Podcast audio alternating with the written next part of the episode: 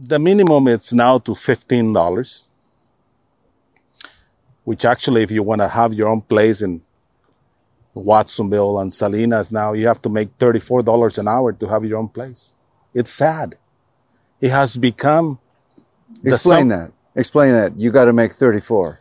You got to make $34 an hour for you to have your own apartment uh-huh. or your small little house if you want to live as a family.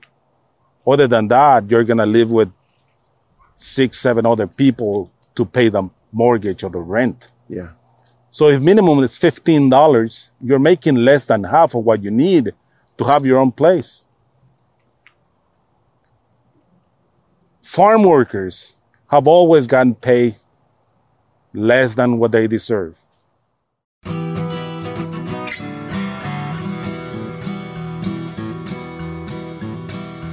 Welcome to the Real Organic Podcast. I'm Linley Dixon, co director of the Real Organic Project. We're a grassroots, farmer led movement with an add on organic food label to distinguish organic crops grown in healthy soils and organic livestock raised on well managed pasture. You just heard from Javier Zamora, a Real Organic Project certified farmer and farm workers' rights activist from California. Javier will be speaking at our upcoming conference on January 17th at EcoFarm, where we hope you'll be joining us either live at Asilomar Conference Grounds in Monterey Bay, California, or through the live streaming option. All ticket holders will receive recordings so you can watch our awesome speakers at your convenience. Now let's listen to the interview with Javier, which took place last summer. So, welcome to the Real Organic Podcast, and I'm speaking again with my friend Javier Zamora. Welcome, Javi. Gracias. Gracias for being here and coming to our small, beautiful farm. yes, it's very beautiful. I just had the best strawberry I've had in a very long time out of your fields. And we were talking about why is it that I can't buy that strawberry in a supermarket? And at the same time that I can't buy it, some people who are growing such good strawberries are going out of business. It's a little bit crazy. It's kind of crazy and sad, but unfortunately, that's the way it is. Well, a couple things I'd like to talk about with you today. And one of them is uh, Alba. So, could you tell people about Alba and, sure. and your, your history with it? So, Alba, it's a non-profit. It's an organization that owns 100 acres in the middle of the Salad Bowl of America in Salinas, California the land is it's it's it's a piece of land that there is absolutely no limit with the amount of water that is there. And you can plant three even up to four different crops during the season. And you can definitely grow year round the soils are excellent. Weather conditions are really good. So alba owns 100 acres at that specific location and Alba, it's a nonprofit that teaches individuals from anywhere, any sorts of any industries on how to farm organically. But they emphasize their work in farm workers that want to begin their their business in organic production. And even if you're a PhD, you can still take the course, which I know a few that have done that to learn how to farm organically. Once you go through their PEPA program that it's called, uh, you are, if you are good enough and, and, and if you want to begin your own business, and if you get selected out of the 30, 40 that go through the course every year, you can become part of their incubator program that allows you to start your farm with a half acre and stay there for five years and you can get up to five, six acres during that period of time. You have subsidized price of land. You have equipment that you can use at a very, you know, very inexpensive. And you have technical assistance from their personnel.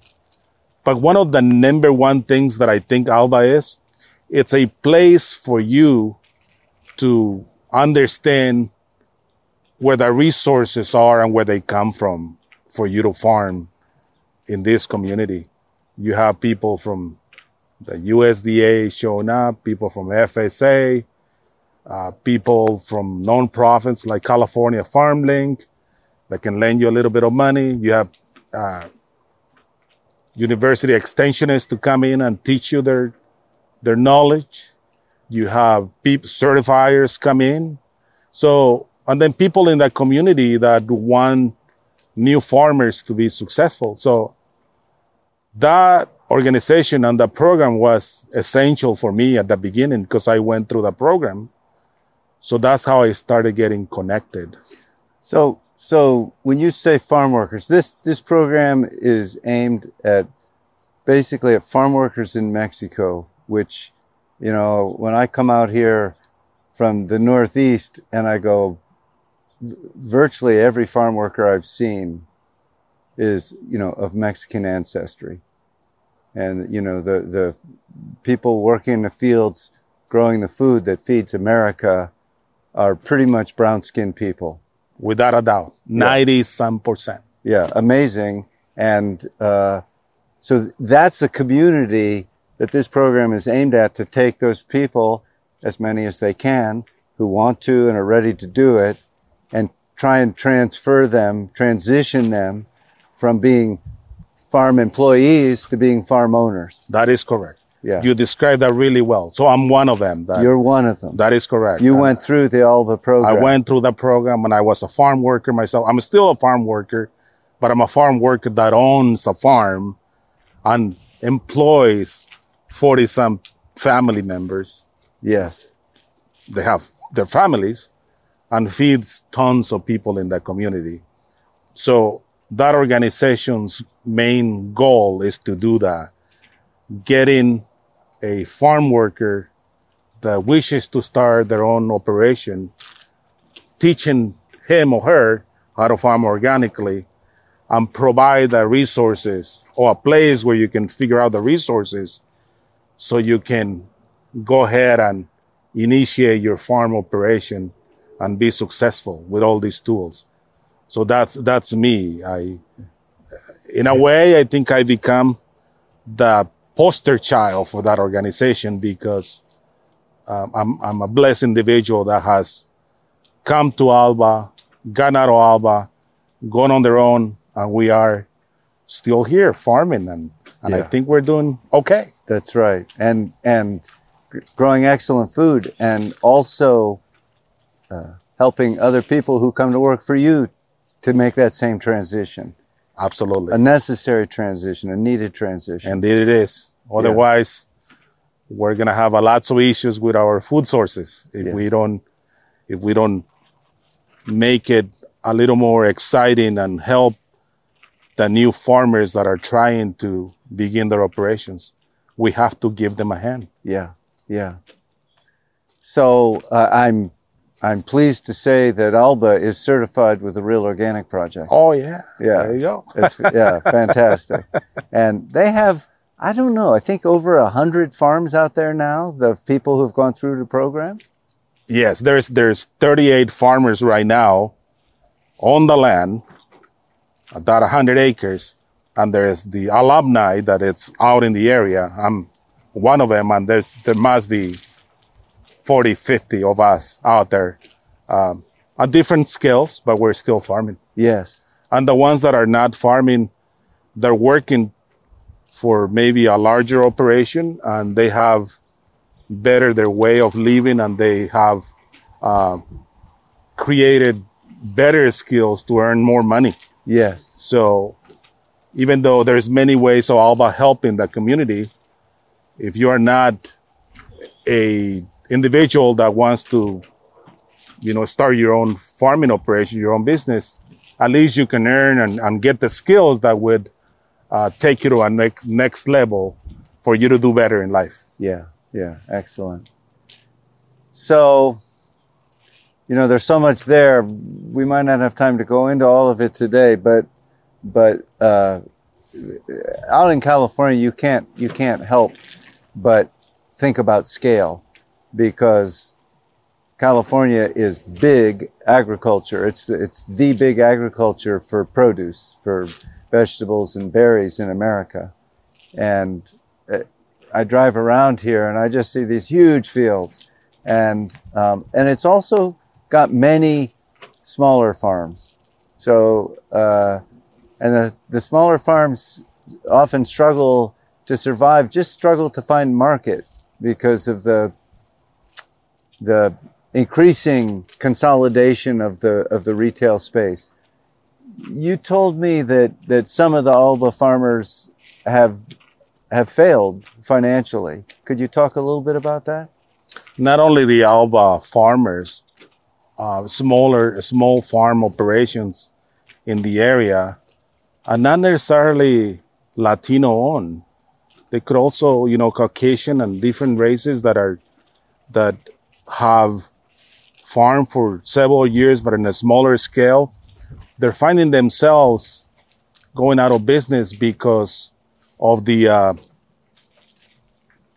larger ag uh, being a bigger player in the market world, where their pricing is it's it's a lot less than what my strawberries would sell for, or you know Jesus Martinez's strawberries or some some other farmer. So I think the uh, there is more organic food in the market that is not coming from small family owned farms. So the competition has gotten a lot worse for the smaller guy that doesn't have the resources. And so sometimes it's understood that if the uh, retailer or the end consumer is struggling and doesn't have the money, they can't necessarily support a smaller farm. When a bigger farm is suffer- suffering the same thing, it might not have the same nutrient density and it might, it definitely does not taste the same. But that's the only thing that people can afford. So there's many things going on. I think it's the inflation. And, and what I do know is that the fact that more and more bigger farms are converting their land into organic production, production is making the survival of smaller farms a lot more difficult. Yeah. There's just no question about that.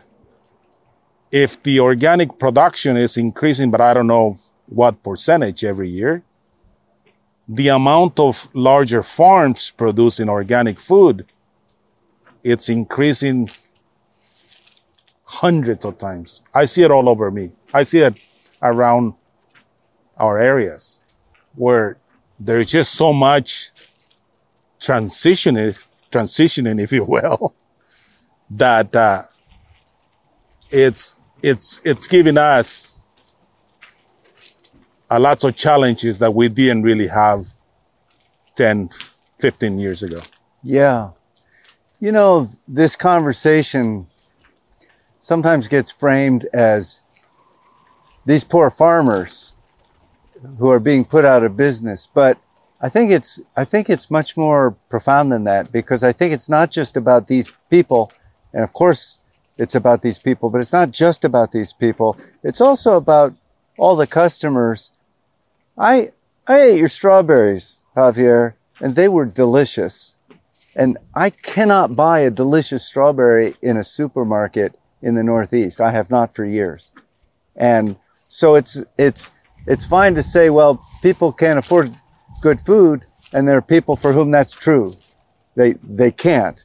And that, that's not the fault of good food, that's the fault of our economic system. But the truth is, whether you can afford good food or not, it's pretty hard to find now. And when I taste your strawberries, I would buy a quart of those every week of the year I could get it. And I can never get it. I can never buy it in a supermarket and, you know, I, if I'm lucky at a farmer's market, I can get it for about three weeks a year. and so I think there's something much bigger than just, you know, times are hard so people can't afford good food. A lot of people would choose to take whatever disposable income they have and spend it on good food. They can't get it. We're, we're losing something something really precious here? There's so many answers to that question and that, those statements that you just made. I can tell you that if I had the logistics and the financials behind me, you can have my strawberries tomorrow, whether you're in Hawaii or New York. But I don't have that. So unfortunately, these changes that I talk about, it's at a local, regional level. That's as far as I can go. I can only drive four hours away to sell my strawberries. But if I could fly him to you, well, if I could fly him to New York every day, I, I would, and I could, and you be, you could enjoy my strawberries. Right. In fact, I, I've sent strawberries to, you know, uh, uh, somebody in North Carolina the very next day. But two clamshells was $160. That's just, but I mean, I mean, there's people that can pay for that, but yes. I think if, if, if I had the logistics, not only for me, but regionally for the small farmers, I can put them together and send them over and they'll be available to you. Unfortunately, we just don't have the infrastructure and the financials behind us that can allow us to do that. But that will change. We are changing it. And I'm one of those trailblazers that want to make that possible. Yes. I I talked with Larry Jacobs yesterday, Jacobs Del Cabo, and he told me the story of Del Cabo. And Del Cabo is all small growers down in Mexico. And they saw these people weren't making a living. They could grow the food very well, but they had no market for it. And he said, let's get together. You got to be organic, which they were close to organic already because it was really before the chemical onslaught hit Mexico. It was just at the beginning of that. He said, before you go into the, you know, take that, that red pill, you know, let's, Let's try this. let's try this. And they, you know, the advisors there didn't think it would work, but it did work. And so now you have a thing with a bunch of, uh, over a thousand small producers band together to get the food to people who want to buy it. And, and, you know, they have the climate, they have the water.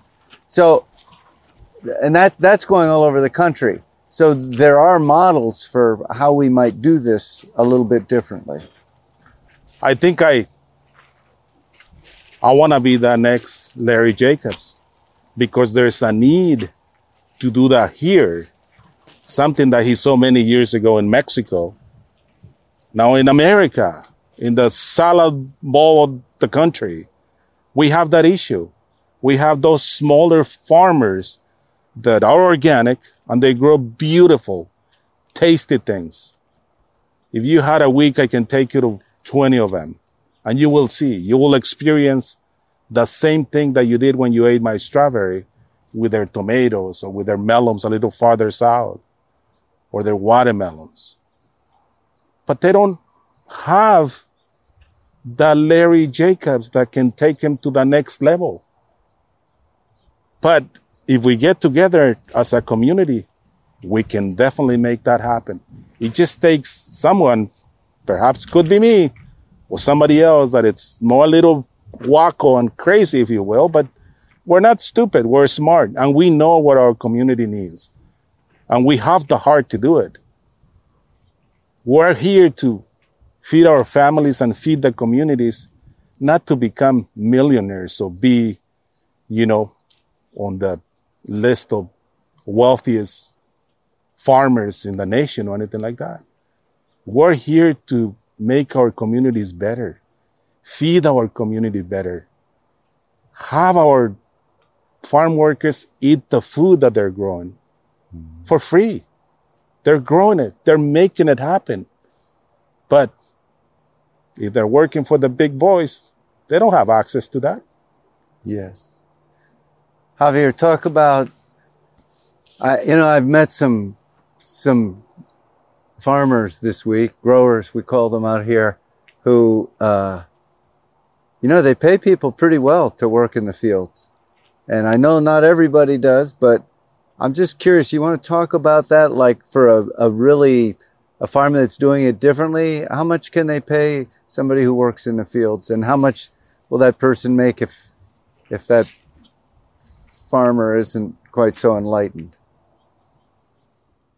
So the minimum is now to fifteen dollars,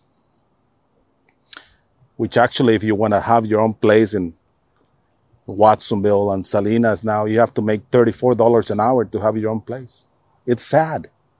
It has become. Explain that. Explain that. You got to make 34. You got to make thirty-four dollars an hour for you to have your own apartment Uh-huh. or your small little house. If you want to live as a family, other than that, you're gonna live with six, seven other people to pay the mortgage or the rent. Yeah. So if minimum is fifteen dollars, you're making less than half of what you need to have your own place.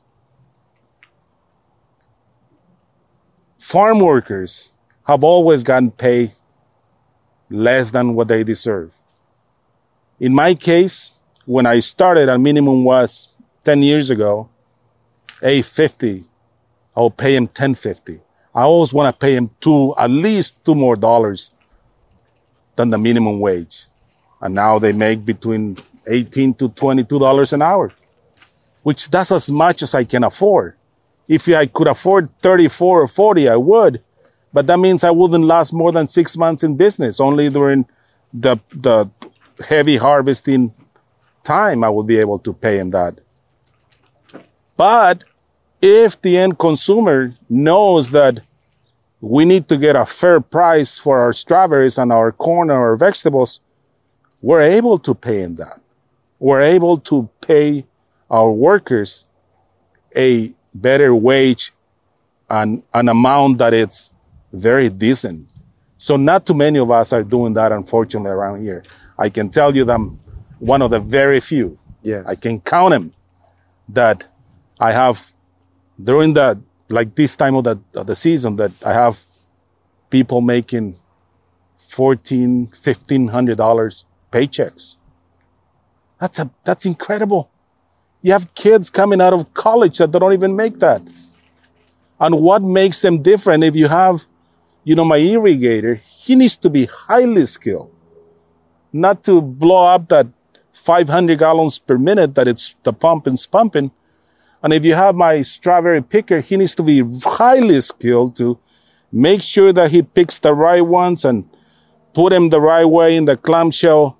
So you, the end consumer, say, Oh my God, those are beautiful. I'm going to buy them. Those are skills that they have. Many people think that a farm worker is not skilled, that it's just something that you are born and you get thrown and, and that's the only thing for you to do. My God. You know, musicians do the same thing, ting, ting, ting, ting, ting, ting, ting, and they get $150,000 per concert, you know? So what, what makes this difference? We, so we have to understand that the work that we're doing, it's highly skilled. Therefore, the ones doing it didn't necessarily go to school for six, seven years college degree, but but it's it's they pay they've done the work that has taken them to where they're at. So they're worth that and more. So we have to think on how different skills have to be rewarded the same way. Michael Pollan has said that all cheap food is based on uh, taking advantage of workers and animal abuse. Correcto. you know and so we need to change the conversation about i, I hate it when people say oh organic is, is for the elites i go no the people who own driscoll's are the elites you know it's not personal i'm just saying that that the, the truth is the people who own the large corporate enterprise are the people who are making a lot of money organic farmers that i know they get by and we want to make it that the people who work on those farms get by too they get a decent wage. But that that means food's going to have to cost a little more. Our gas is because policy changes or because the elite making decisions, it's costing more for everybody. So why doesn't the lead or why doesn't the end consumer that can drive the pricing say, hey,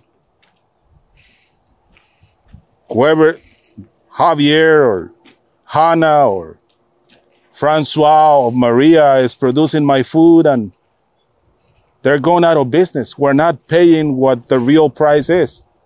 If you pay the real price, we might as well have the third world war ain't gonna happen.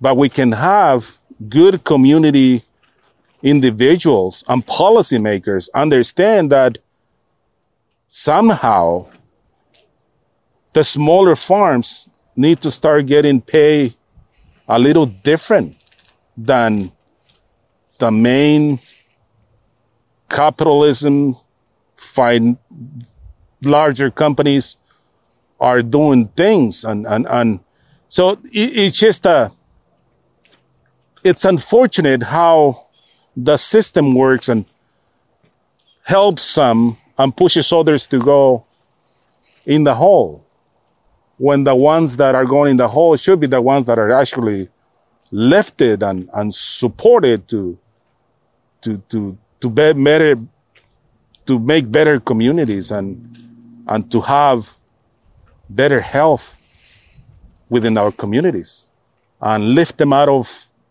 being so disadvantaged. There's always so much talk about disadvantaged communities and the wealthy and, and how it just keeps getting, the gap is just bigger and bigger and bigger. But talking about it doesn't make change. Let's just do something about it. Let's make the change. You have incredible, smart individ- individuals with really good hearts. I mean, you invited me a couple days ago to a meeting where you saw a wealth of knowledge and, and good hearted farmers that I deeply admire. That they're not stupid. They're just getting old and they see their dreams that they began with disappearing and not really having a good individual behind them that can take this on for the next generation. The full Bellies, the Phil Foster, Tom Broz, Steve Patterson. They're trying to downsize, they're going to retire. And then what? If none of their kids want to continue on with the legacy of the farm that it's it's admired by a lot of people right now. So Javi, Javier, you said 10 years ago even things were different. Things have changed. So it's not just it's not just that there's no next generation, it's that well maybe what what we built won't last because because there are changes in the economy and the rules and the regulations, everything. The market is so different now.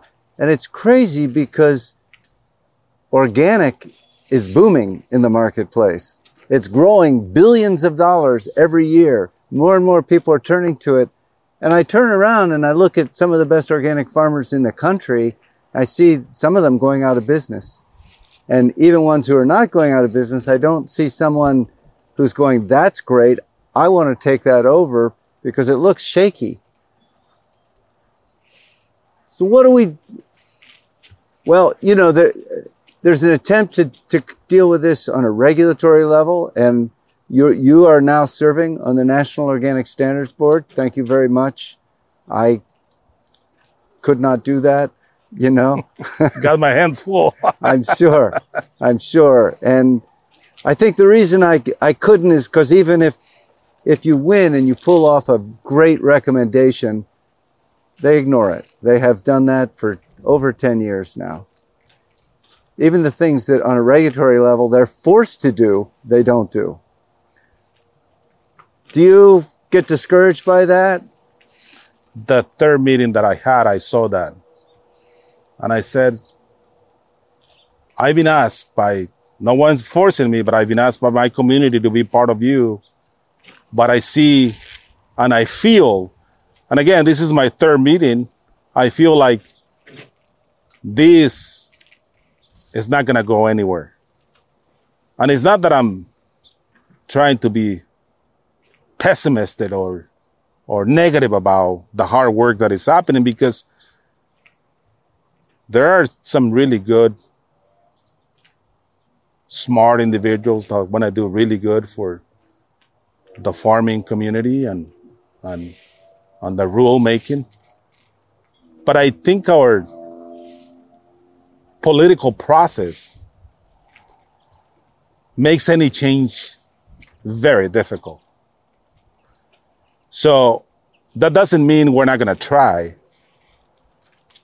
But I think at the same time, we can try doing different things that are more community, farmer driven, driven that can make a faster change by informing the eater, the one that is paying, the one that wants to taste those tasty strawberries or the salad, the green salad or the, the salad greens that are really unique, have their questions answered. They are ultimately, ultimately the ones that can make a faster change. The more you educate the end consumer, the better it gets for everyone. As simple as that. Therefore, we might not have to wait for the government to di- dictate the ruling when the ruling can be changed at a local and regional and national level. Yeah. It takes a few to make the change. But those few individuals have to be within tune to make the sound sound likable. you think Real Organic Project is a good way to work on that? Absolutely. Yeah. Otherwise, I wouldn't be part of it. Yeah. Yeah. I think this project it's bringing us closer to where my mentor Phil Foster, my dear friend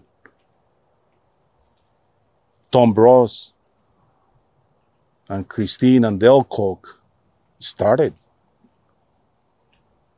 So, where 45 years ago, where it started, and it kind of kept at a good pace and clean and nice and desirable and for I don't know how many years 20, 25. And then it started getting more appealing to the main money maker company, money making companies, and it started going downhill. I'm not, you don't, you don't have to go far to really realize that you said it a little earlier ago. The amount of organic food that is needed and it's been offered, it's billions of dollars. But the original organic growers are going out of business. And the ones that follow the same path of using Mother Nature and using our soil, and we're feeling hopeless because my tasty strawberries and more delicious and more nutrient dense are, are a big disadvantage out there and are, are not being rewarded by working with Mother Nature. And that makes a very uneven field for Yeah. a real organic grower. So let me ask you. Thank you. That, that's that's very clear. Let me ask you about um, something that uh, the symposium is going to be talking a lot this year about regenerative, and regenerative has become well. uh, It's very quickly moved from kind of an exciting idea for Midwestern farmers to farm better to being a corporate slam. Uh, you know, we, we just see every major corporate player in the food industry is now embracing the the title of being a regenerative company. And if they were all telling the truth, I say, wonderful, we can go home and have a glass of wine because we just won. But I don't think we can do that. I think we have to keep working. So, what are your thoughts about this? Uh, what, what do you say when Bayer Monsanto and Syngenta uh, uh, and Pepsi all say we're regenerative? What, what does that mean? I've seen that within the last 10 years. I've seen it begin.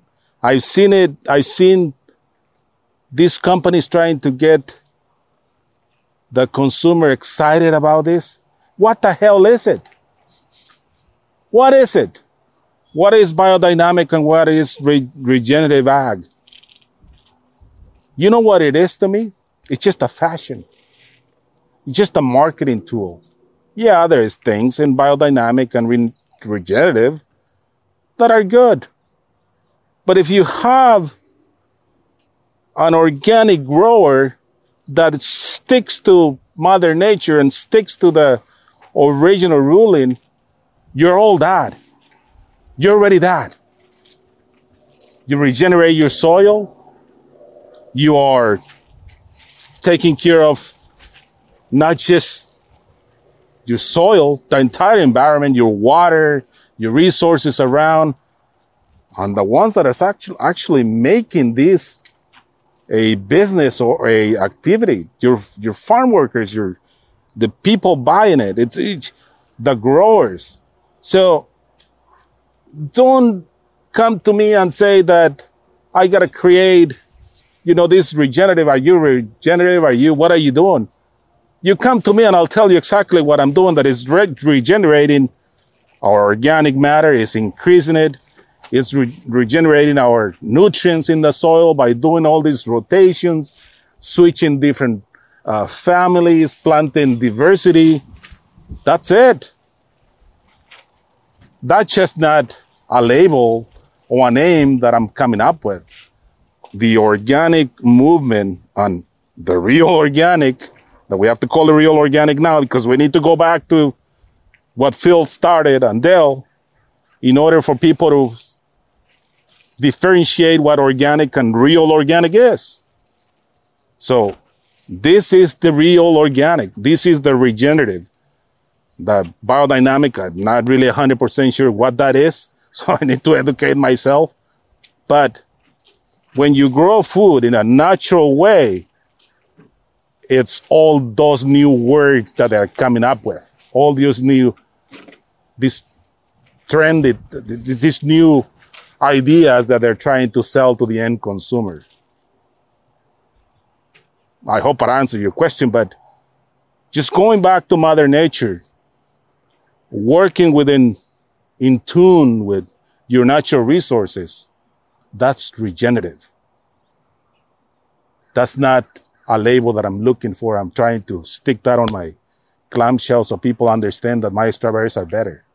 When people understand my story and the way we farm, they'll buy the strawberries because that's real.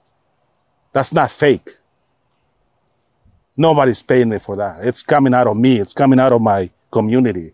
It's coming out of our hands. It's coming out of our 16 hour days. That's regenerative. That's real.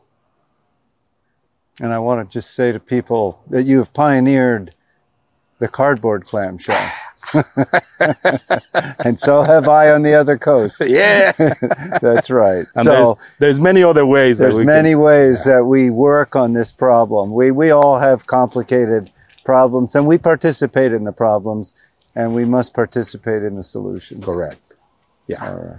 It's a lot of challenges, but we just have to face them, try to solve them, work with them, and make it happen. Javier, I know that I know that you've got you're stacked up here with business. Um, any last words you want to say? Anything I didn't ask that you go, yeah, I, I need to say this. now I think it's just being part of uh, this movement uh, makes me really happy, and and and I'm just proud of being part of it because I think it's the right thing to do. All right. Thank you very much, Javier Zamora. De nada, señor. Gracias por venir. Gracias. Thank you for listening to the Real Organic Podcast. We hope that you will subscribe, tell your friends, and leave us a rating and a review so that others can find us. A video version of this interview is found at realorganicproject.org forward slash episode 97.